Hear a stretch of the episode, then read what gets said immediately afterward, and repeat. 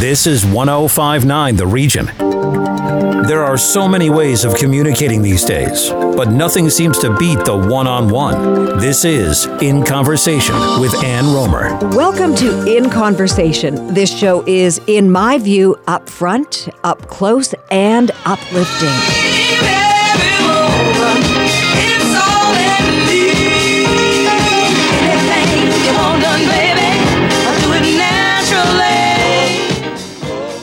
Perdita Felicien is every woman, but then again, she's like no other woman. She's a 10 time national champion, two time Olympian, and the first and only Canadian woman ever to win a gold medal at a world championship event. Today, she is an accomplished sports broadcaster, a gifted television host, an engaging public speaker, a best selling author. Perdita is also a wife, a mom, and she is her mother's daughter. Perdita Felicien joins us now in conversation. What a thrill to have you on the show, Perdita. Thank you for joining us. Oh, my pleasure. Happy to be with you. You know, your mother obviously was an instrumental influence in your life, all of your life, and she still is. Why did you chronicle for the public to absorb your life together with your mother? My Mother's Daughter is the book, and it is a must read. I just thought it was an incredible story that my mother was able to transform herself from this, you know, young girl, not a lot of education, selling on the beach as her life, to be able to have all her children living and thriving in Canada. Like there was something I didn't understand about how she made the leap. Once I started to understand it and dig through our family history, I thought this is astounding that she's been able to do this. And so that to me is a story worth telling. Tell me though how she did make that leap. What, what what's the backstory on that? Well, look, my mom was about, you know, 11, 12 years old and she had to drop out of school, which she loved, and she would sell on the beach. That was her job. She would make these little seashell necklaces with my grandmother, and she would sell to tourists, uh, most of them white, most of them wealthy from abroad, England, Canada, the United States. And one day, a family from Oshawa, Ontario, uh, saw her on the beach, met her up, and you know she babysat for them. She just asked, volunteered, had never babysat before, but she asked to babysit their their three month old, and they said yes. Uh, and to speed it up, they eventually would come back and forth to the island, and they invited her to come to Canada to be her nanny, and she accepts the invitation. But you know, you should know that my mother at that time was a teen mom, so she had two little ones, one and two. She's not even 18, 19 years old, and leaves them behind with um, her mother, my grandmother and I wasn't one of them, but she comes to Canada and leaves them behind, and that's really where the story takes off, and it's a very, very mixed bag. If you, you know, that, that's one way of putting it. Really tough for your mom. And uh, what was life like for her in in Canada? And this was before you came along. Yeah, I wasn't on the scene at all, and I wasn't planned. That's the truth. That's I, I reveal in the book, and that I discover as I'm going back in time. So my mother is nannying, so she's taking care of people's children and their houses, and most of them uh, are nice and kind, but there are, are, are, few and who take advantage of her, don't pay her a lot of money, um, know that her immigration status is tethered to these jobs, and really my mother's trying to make a life for herself, but as she's trying to make her, her life, and she's been here for a few years, she gets pregnant with me. I'm not planned and she has to decide what she's going to do with this pregnancy. Um, it was a hard decision, and it wasn't an easy one. And she decided she's going to keep me. But you have to imagine being in this country, not a lot of you know status, not a lot of money, no family. You bring a life here. Yeah. Father disappears once he finds out you're pregnant. That just created a more difficult um, and a life really full of hardship for her. How did she survive at that point? How did she continue to, you know, keep herself going but also carry you? And that's what I, I didn't understand how because I you know what my mother faced the the not a lot of money the you know the race the racism you know the abuse I don't know why she didn't just pack me up and go back to her tiny island and just live her life but I think what kept my mom going is she knew that if she went to St. Lucia and stayed there, which is a beautiful place, but she knew really with the resources that she had, the only future that her children would have, and her again, would be to sell on a beach. And she wanted more. And I, I truly believe that that's what kept her going, knowing that if she can endure and outlast this storm and this difficulty, that maybe, just maybe, her children and her will have, you know, um, a more colorful and a more vibrant and th- thriving future. Mm. You know, it sounds like your mom, and she's she's doing so well today. But mm-hmm. back then, she had grit, gumption, determination, courage, and faith. How did she support you once you were born, Perdita? Well, my mother lived with a couple um, in the book, the Harrys, and they were rich and old and a little bit cranky, or maybe a lot cranky. And you know, one of the hard things for readers um, you know, the book's only been out six, seven months, but one of the things readers tell me is hard for them to read is the scene where my mother is finally in labor with me. Um, she doesn't go back to St. Lucia because the family has said, well, we'll continue your work status, but you have to still work and live for us while you're pregnant, and she's, she's living in the basement. They don't give her any maternity leave. So her entire pregnancy with me in Oshawa, Ontario, she is just um, dealing with working for them around the clock. So my mother is, you know, making ends meet, but it's not a lot of money. And when she goes into labor with me, she knocks on the door to Mrs. Harry's bedroom. You know, they don't sleep together, they're in their separate quarters. And she's too inconvenienced to wake up to take my mother to the hospital. So my mother has to call a taxi. I guess the woman finally feels bad. She comes into the basement where my mother lives and sleeps, and she says, Well, I'll take you. But before she can take my mother to Oshawa General Hospital at the time, to have me, my mother first has to make sandwiches for her because she knows, well, my mom will be gone for a few days. What could they possibly eat? So while my mother is in active labor, she is making sandwiches, tuna sandwiches, for this family so that this woman will take her to the hospital to have me. That is what the kind of dignities, or indignities rather, that my mother had to face to bring me into this world. How is it that she did not allow the resentment to sort of drift down toward you as you were growing up? Because there would be plenty of reasons for her to be resentful, angry, discouraged, uh, discriminated against, it would be very tough for her not to pass on those feelings and, and those those moments to you, and, and she didn't. That is such a, a fair question, and it's such a good question. And I think you know people who read my mother's daughter, you know, have said you're not angry. Your mom's not super angry. And you know, if, if you were to ask her that question, or you, you know, my mom would say, you know, I had a job to do. And I also knew that these people were not a reflection of Canada as a whole. And Canada was full of opportunity for her. So she knew that she couldn't pass down those resentments. My mom didn't have time to get angry and be upset. Now, of course, was she um, was she, well, of course she was angry, yes, for sure, but I guess she didn't have time to pass on those resentments because that would slow her down. She knew where she wanted to go. She knew her destination. And so that would just be baggage that would stop her from moving forward quickly or as quickly as she would have liked. She never passed those resentments on to me. In fact, my mother would say to me, her first Canadian born child, you are Canadian. That is what you are. And she made sure that I knew that even the years I was racing with the Maple Leaf, my mother was the proudest Canadian that you could find. and very proud she was. Now, from the book, and this was at the Olympic Games in Athens in 2004. Not maybe, maybe not your most memorable uh, set of games, but here's a quote from your book, My Mother's Daughter. I know I'm supposed to be here. This is more than a race to me. I know she is watching the baby she chose not to throw away.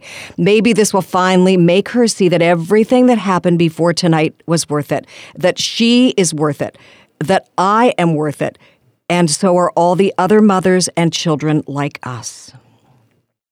Hmm. Mm. You know, I'm I'm I'm welling up to hear you me too. me too. of, of all the quotes in my book, that's not the one that's often read. It's the one that is so close to my heart, though, because um, it's true. And I think you know that Olympic moment for me was just a tangible moment, uh, a symbol, really. And and symbols are important. They're in symbol. They're important in our life, and it signaled to me and to her, in my mind at least, that she had made it, that we had made it, and it was this huge public moment and not a private one. And I really, really, really, Ann, wanted that moment for us. Why did you write the book, and how difficult was it for you? You know, I read the book, I think, you have to understand, I, I, ra- I raced around the world for, you know, 12, 13 years. You know, people in Canada knew and know my name, and I never talked about the story. And I was holding on to it because I didn't know all the parts of it. You know, I have to admit there's some, you know, some fear around revealing the things that I reveal. It's deeply intimate and revealing.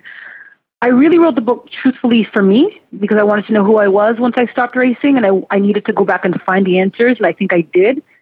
But I also knew I needed it to, to write it for my mom and our family and for others to know, especially that it doesn't really always matter where you've been and where you come from and your origins.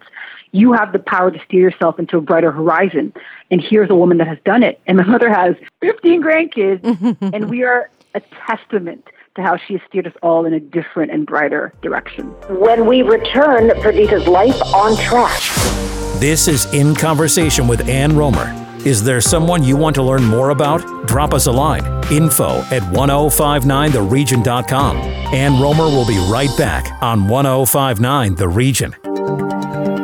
Welcome back to In Conversation with Ann Rohmer on 1059 The Region. We are back in conversation with Perdita Felicien. Let's talk now about your life as a hurdler, as a track and field star.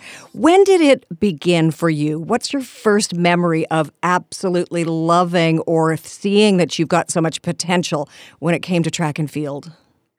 Oh, listen, I'm going to date myself and I'm going to date any listeners hearing this. Canada Fitness. Okay, so some are hearing this and they're cringing because they're thinking of like grade six class or grade 10 or whatever. But it's a standardized test. They don't have any it anymore, but it used to be around for many decades, and everyone across the country would have the standardized exercise test. Um, you think about it, running 800 meters, jumping, you know, all these long jumps. And then they'd send your test off, you'd get the results, and it would be scored against everybody your age range in the country. Well, in grade three, in 1989, in Mrs. Arthur's gym class, I was the only one in our entire gym uh, or phys ed class to get the excellence badge, which is like the highest level. Uh, the youngest, the, the lowest level is participation pin, and then it would go up to like gold, silver, bronze, that sort of thing. Um, so she really set me apart that day when they were giving out the awards and that truly, and for me, was the first day I realized that I had something. I didn't truly know what the something was, but I knew whatever I could do physically, you know, made the other kids in my class and impressed Mrs. Arthur's. And that truly hmm. was the first day. And then a year later, she made sure that I signed up for track and field. And that was the beginning of everything. And you were interested in the 100 meter dash, the 200 meter dash, long jump. I remember all of those things. But how did hurdling find you? I hated the event. Can I say and admit that I do it in my book anyway? I hated this thing. Like, who would run full speed at 10 barriers? Nah, not a lot of people. Uh, I really got thrown into it because of my friends were doing it and they were on my relay team. And I never would sign up for the hurdles. I would just avoid them at all costs. And one day in about grade seven, they would they dragged me to the gym to sign up, and I had no choice. Mind you, I dabbled for a little bit, but then I quit again for two years. And it wasn't until I went back to high school that I got reintroduced to the hurdles after quitting because the, the coach that I had in high school would only train me as a hurdler, even though I only wanted to do the 100 meters and the long jump. He's like, nope, you're a hurdler. And, and he refused to, to train me in anything else. Hurdling is an extraordinary sport and it's an extraordinary part of track and field. Can you, and you studied kinesiology, can you describe, because we are radio and I'd like to picture this, what it is from the starter's gun to crossing the finish line? What is that experience like to, to jump over hurdles? Yeah, so the best analogy that I have for anyone to feel what that sensation is like that you're that you're going with and you're trying to override Picture your steepest tobogganing hill that you've ever been on. Like I'm talking super steep. You're at the top of it, it's 100 meters long. And your job is to sprint, not toboggan down, sprint at the top, from the top of that hill to the very bottom of that hill at like breakneck speeds to 100% of your ability. Now, that sensation will be to like stop, slow yourself down, go gingerly. Maybe you want to get on your butt and scoot down. the sensation of going all the way down that at 100% of your might is what hurdling feels like because everything in your body is saying, don't do this, stop, calm down, this is too much. But your job as an elite pro hurdler is to override that sensation that says, mm, this makes no sense. And that truly is the best way that I can describe it. Everything in you is saying, hold up, this is dangerous. And what is most important? Is it speed? Is it accuracy? How close you are to the hurdle as you're crossing it? Is it balance? What is it that's, that is most important? And why do you think you excelled far beyond anyone's expectations? I love that we get to talk shop like this. I don't often get to talk about the technicalities of hurdles anymore, and I love that you're asking me this. So, all of it everything that you just said is important. It's a perfect balance. So if you think about the hurdles, uh, in the women's side, 100 meters, there's 10 barriers. I think of each of those barriers as a bomb and that your lane is a minefield. Now, if you touch a bomb, step on a bomb, you know what happens. It detonates. Your job is to get as close, right? Like I'm talking millimeters, right? That's the game that we're talking here. As close to those hurdles so you can clear them because you want to get down on the ground quickly. The quicker that you're on the ground, the more ground that you eat up and the faster you can get to the finish. If you're in the air, you're wasting time. So it is really a game of speed and agility and balance and proprioception where you are in time and place. But so many things can foul you in this event, right? The wind, how fast you get out of the blocks, another hurdler maybe making, you know, contact with you by grazing your arms because the lanes are one meter wide. You could literally reach out your hand and you're touching the woman on either side of you.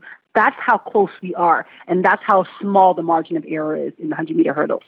And speaking of error, were there any that you are comfortable talking about where the whole world was watching you and something went wrong?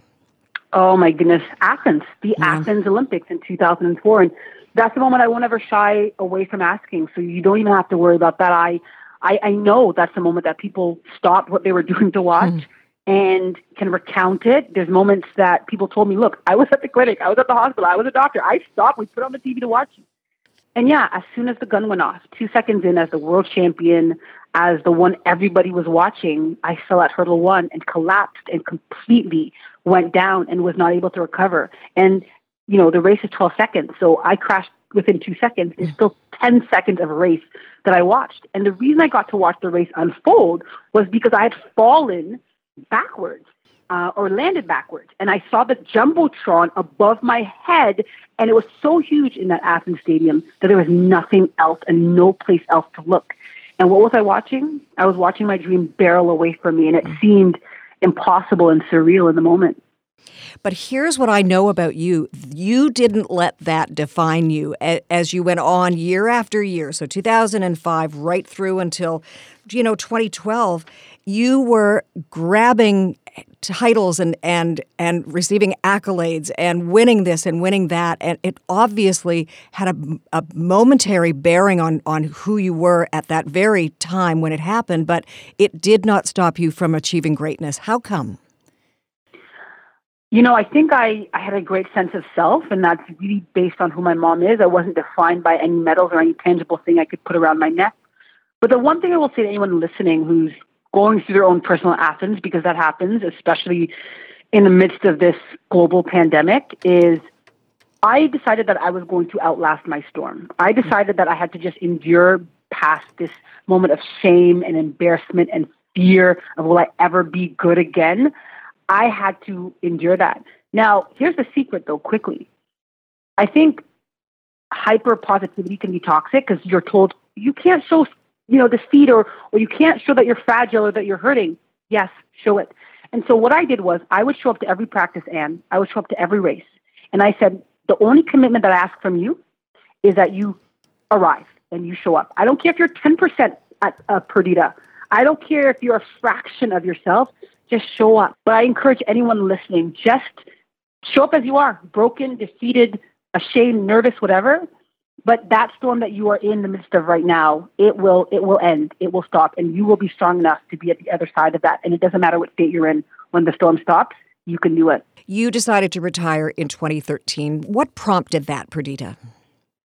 Oh man, I was over it. I was so over it. But more specifically, it you know I competed for a good you know three Olympic cycles, a good twelve years. Most hurdlers, if you compete for five or six years, four years is massive. So if you think about, I did three times that at the top of the world. That's very rare to be able to do. Yeah. So by the time I retired, I was I was emotionally and psychically just exhausted. I was over it. I and I knew once that flame went out in my heart, I knew it was time to stop because I could get hurt right? If you don't have that vision and that drive and that hunger for it, you can seriously get hurt in my event. And I knew it was time to walk away. You're very smart to do that. You know, it's it's good when a person knows when it's time to fold them, quite frankly. And you went on to further greatness. What was your first move after you retired? What did you do? Oh, I went to I went to Seneca, um, which is a college. Well, everyone knows Seneca here, Mm-hmm. but I went to Seneca uh, to study broadcast journalism, and I started my broadcasting career. And um, that really, I wanted people to take me seriously as a broadcaster and a journalist. And I knew the only way that they could do that is if I studied. So I went to that program for a year, and um, it was the best, best thing that I could have done. I loved, I loved. I see why you do it, right? it's so, it's so amazing. It's so fun. You were brilliant at the Tokyo Olympics, and we kept calling them 2020, even though they happened in 2021. There was this, though, this kind of cloud that sat over Tokyo, maybe literally, maybe figuratively. The the pandemic, COVID 19, did that interfere with your excellent broadcasting? Mm, well, thank you for the compliment. You know, I'll be honest, and I can say this now. I was not a fan of the Olympics moving forward, which some people might not understand because I'm an Olympian myself. I just didn't feel like sport should have been the center of the world. Now that it's over, I think that it was the right thing because it brought a lot of people together and people needed needed the distraction. Um, I will be honest though, I didn't think that the athletes' performances would be what we're used to. I mean, you have athletes who are swimming tethered to their, you know, their parents' pool and not in like a full size 50 meter Olympic pool. You have other athletes who are like creating long jump pits in their backyard with not the same usual run up. And so I really thought their performances would be slightly watered down. Let me tell you, I was wrong. I was dead wrong. Records were set. People were setting, you know, certain like their limits were exceeded. And it shows you the power of you know, an athlete's mind and their their will to win and their their you know they will leave no stone unturned for, to to move towards greatness. And so, was there a cloud? Yeah, but I really believe those athletes were the rays of sunshine and the rainbows that we all really needed to help us through a really difficult almost two years now. And rays of sunshine and rainbows. I think about your baby girl Nova. Tell me about Nova. Is she is she like her mom? Is she her, her mother's daughter? Ah, I hope so. I hope so. She she's two and a half, and she's talking a lot, and she'll just run in our house, like run laps around our house in the living room to the kitchen and back. And here's what I will say about motherhood. Um, you know, Nova was. I had Nova when I was like almost forty, and I put a lot of things on hold in my life to pursue excellence and to you know represent Canada. And when I wanted to have a child, my husband and I, Morgan, it didn't happen the way we thought. And so I went through IVF and I remember feeling this is cruel that I have put all my life on hold. I have such a beautiful family, a beautiful mother, and I cannot become a mother. So the fact that Nova is here, I'll be honest with you, there's so much that I want for this baby girl, but and I'm trying not to put what I want for her all on her, right? Because I feel like she's a miracle. I feel like, you know, I waited so long to have her and she's finally here. I need to understand that I need to let Nova be her whether she's my, my her mother's daughter or not. Nova didn't need to just be Nova. So that's a lesson I'm trying to teach myself every day is basically what I'm doing. and it sounds to me, you know, your husband Morgan has a great history in sports. He was a journalist with the Toronto Star for, I believe, 18 years. He's now with CBC Sports as its first senior contributor. Woohoo, that's so great. But what an interesting environment in which Nova is is being raised right now. Well, yeah, like her mom was like a world class athlete, a world champion. Her dad played football in university in the States, and we both cover sports. So could you imagine the pressure this poor child is under? Like, if she goes to school and she doesn't win a race, and her friends are like, wait, wait a minute, wait, what, what genes are you having? But the truth of the matter is, I think there's so much knowledge and so much insight and experience that we have from sport that we could impart on her. And as much as I think I would make a really, really amazing soccer mom or stage mom, I have to tell myself, like, look, she cannot be in her in your shadow or Morgan's shadow. She has to be free to be whoever she is. And again, this is my first time. You know, Nova's two years, so I, I two years old. I still consider myself a new mom, but I tell myself all the time, let her be. She doesn't have to be you or your, or her dad. She just has to be Nova. And look, if she wants to just learn how to juggle and that's her level of athleticism, that's pretty impressive to me because I cannot juggle. So basically, whatever Nova decides to do, we will support her and we'll love her no matter what. So I see three strong females, and and and you know I'm including Nova in this. So I see Catherine, mm-hmm. your mother. I see Perdita, you. I see Nova, just over two years of age. How would you link the three of you? What what's the common thread? Oh my goodness, love, love. As as sappy and corny as that sounds, it is what it is. The other day we were in the kitchen, um, and Nova loves to dance, so we turn on the music, and it's just me, her, and my mom in the kitchen dancing, and she wants the same song over and over, which drives you bonkers. But that, and like, I looked at us, and I'm like, look at where you are, Perdita. Look at where this generation is. And here's the thing: I lived in a women's shelter with my mother and my sister. I saw my mother live through domestic abuse. And that was a childhood that I would never want for any child to have to go through. And because that cycle is over, my daughter now knows that's not going to be her portion. She doesn't have to live through that experience. And so when I look at her and my mom sometimes, I'm just filled with gratitude. I'm it, it, it can take generations and generations to stop the cycle, and ours is over ours is over and Nova is now, you know, the, the, the first recipient of this new thriving life. And I'm, I'm just so grateful for that. I feel like you have grown even more as a person because of writing My Mother's Daughter, a memoir of struggle and triumph. This is really neat. A portion of each book sale goes to the Denise House in Oshawa. It's a women's crisis shelter. Why did you decide to do that? You know what? I live there. I was I know what the kiddies room looks like. I know what it's like to spend a Christmas in a women's shelter and have my mother, you know, leaving my dad because he was just, you know, a manipulator and he was just it wasn't a safe place. And how can I give that back? How can I say thank you to this place? Because because of the Denise house, when we went there and we were seeing my dad, they called my mother up and offered her a home. And my mother was nervous to take the home because she didn't have a proper job. I mean, she was a nanny and a housekeeper, but she didn't have any kind of you know loss of money for first and last month's rent, and so she she had to stay under my dad's thumb. But they said, no, no, no, no, we cover that and we will gear it to your income, whatever you can make in Pickering, Ontario. You just have to move from Oshawa to Pickering. And my mother took those keys to that home so fast. And that is truly where things changed. I found sport in Mrs. Arthur's class. That's really where our life changed. My mother was no longer under my, my dad's thumb. So why am I giving back? It's to say thank you. It is to say thank you, thank you, thank you, because that's truly to me where things changed for us. And may I say to you, Perdita Felicien, thank you, thank you, thank you. And I encourage everyone listening right now to buy My Mother's Daughter. It's an amazing book. And we look forward to seeing you in Beijing. Oh, I'll be there. Thanks, Ann. You're terrific. Thank you, Perdita. Thank you. Follow In Conversation with Ann Rohmer on Twitter at 1059 The Region. This is 1059 The Region.